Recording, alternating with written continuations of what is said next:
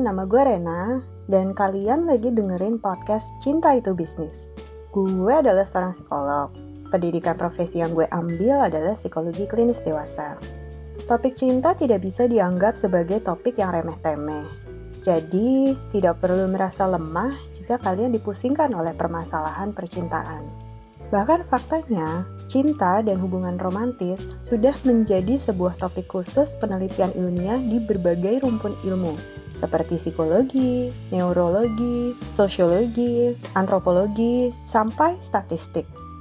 Artinya, para ilmuwan saja menganggap serius topik hubungan asmara dan percintaan.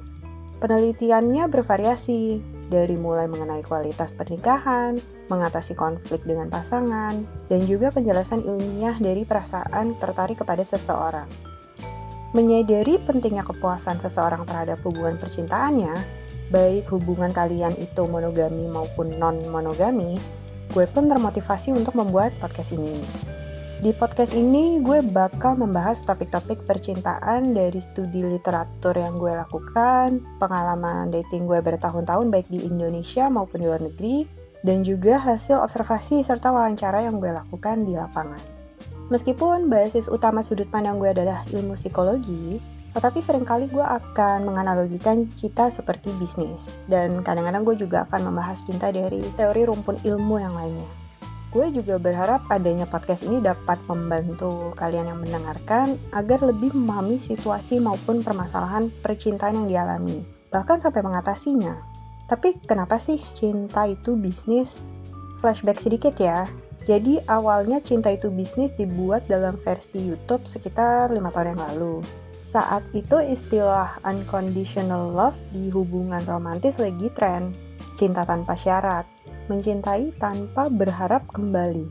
Hmm, mohon maaf nih, tetapi cinta lo ke pasangan dan kegebetan lo itu sifatnya transaksional. Karena lo mengharap kembali, di level paling basic, lo berharap bisa berhubungan fisik. Se one night stand one night standnya, ada kan yang lo harapkan dari target asmara lo?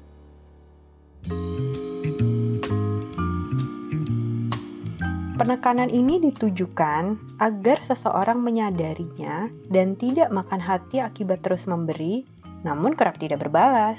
Gue masih setuju dengan istilah mencintai tidak harus memiliki, karena memang level komitmen dari sebuah hubungan romantis bervariasi.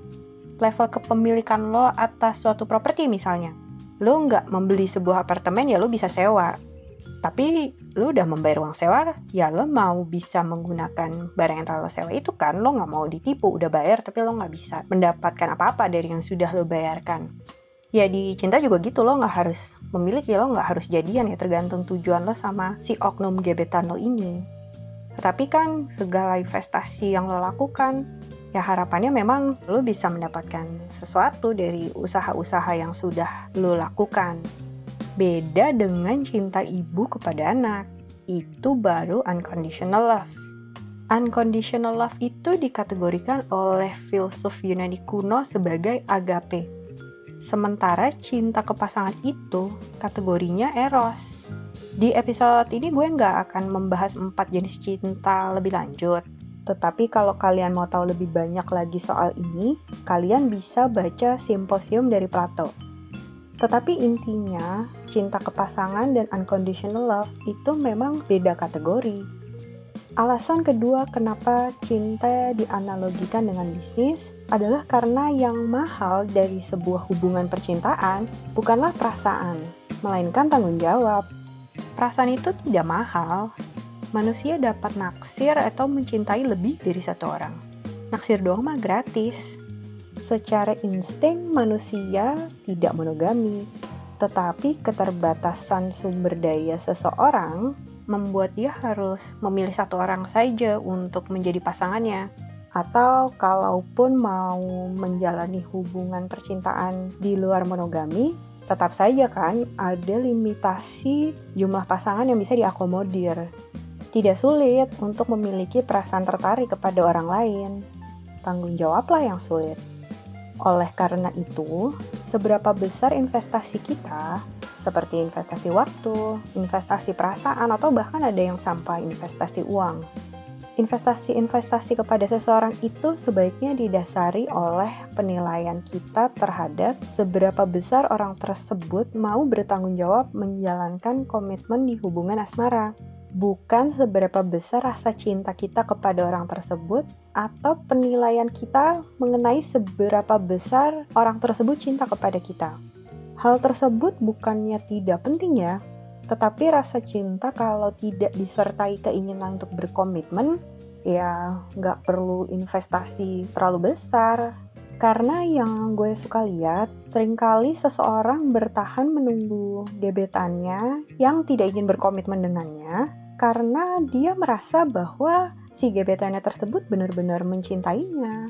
Jadi memang kalau si gebetannya bilang dia cinta, itu bukan gombal. Dan memang bukan gombal. Dan itu yang bikin sulit karena ya mungkin dia tahu kalau perasaan cintanya itu jujur dan tulus jadi susah untuk dilepaskan tetapi pada kenyataannya perasaan saja tidak cukup jika tidak diikuti dengan tanggung jawab untuk berkomitmen transaksi bisnis kan juga begitu ya mudah bagi kita untuk memiliki keinginan membeli barang Bayangkan sejumlah tas atau mobil yang ingin kita beli. Untuk punya keinginan itu nggak sulit, tetapi belum tentu kan semua barang yang kita taksir pada akhirnya mampu kita beli. Karena kita punya keterbatasan daya beli kan. Nah, keinginan untuk membeli berbagai barang dianalogikan sebagai perasaan tadi. Mudah munculnya. Tetapi transaksi bisnis baru terjadi jika kita sudah berkomitmen membelinya dan itulah tanggung jawab. Supaya nggak salah kaprah ya, konsep bisnis di percintaan ini bukan soal matre nggak matre. Bisnis itu lebih dari sekadar cuan, tapi soal kontribusi dan menjaga keberlangsungannya. Dan terminasi cinta itu bisnis pun bukannya gue ingin mengeliminir faktor perasaan dalam sebuah hubungan. Butuh passion dalam menjalankan sebuah bisnis. Begitu pula dalam menjalani sebuah hubungan asmara. Hanya saja logika jangan pernah ditinggal.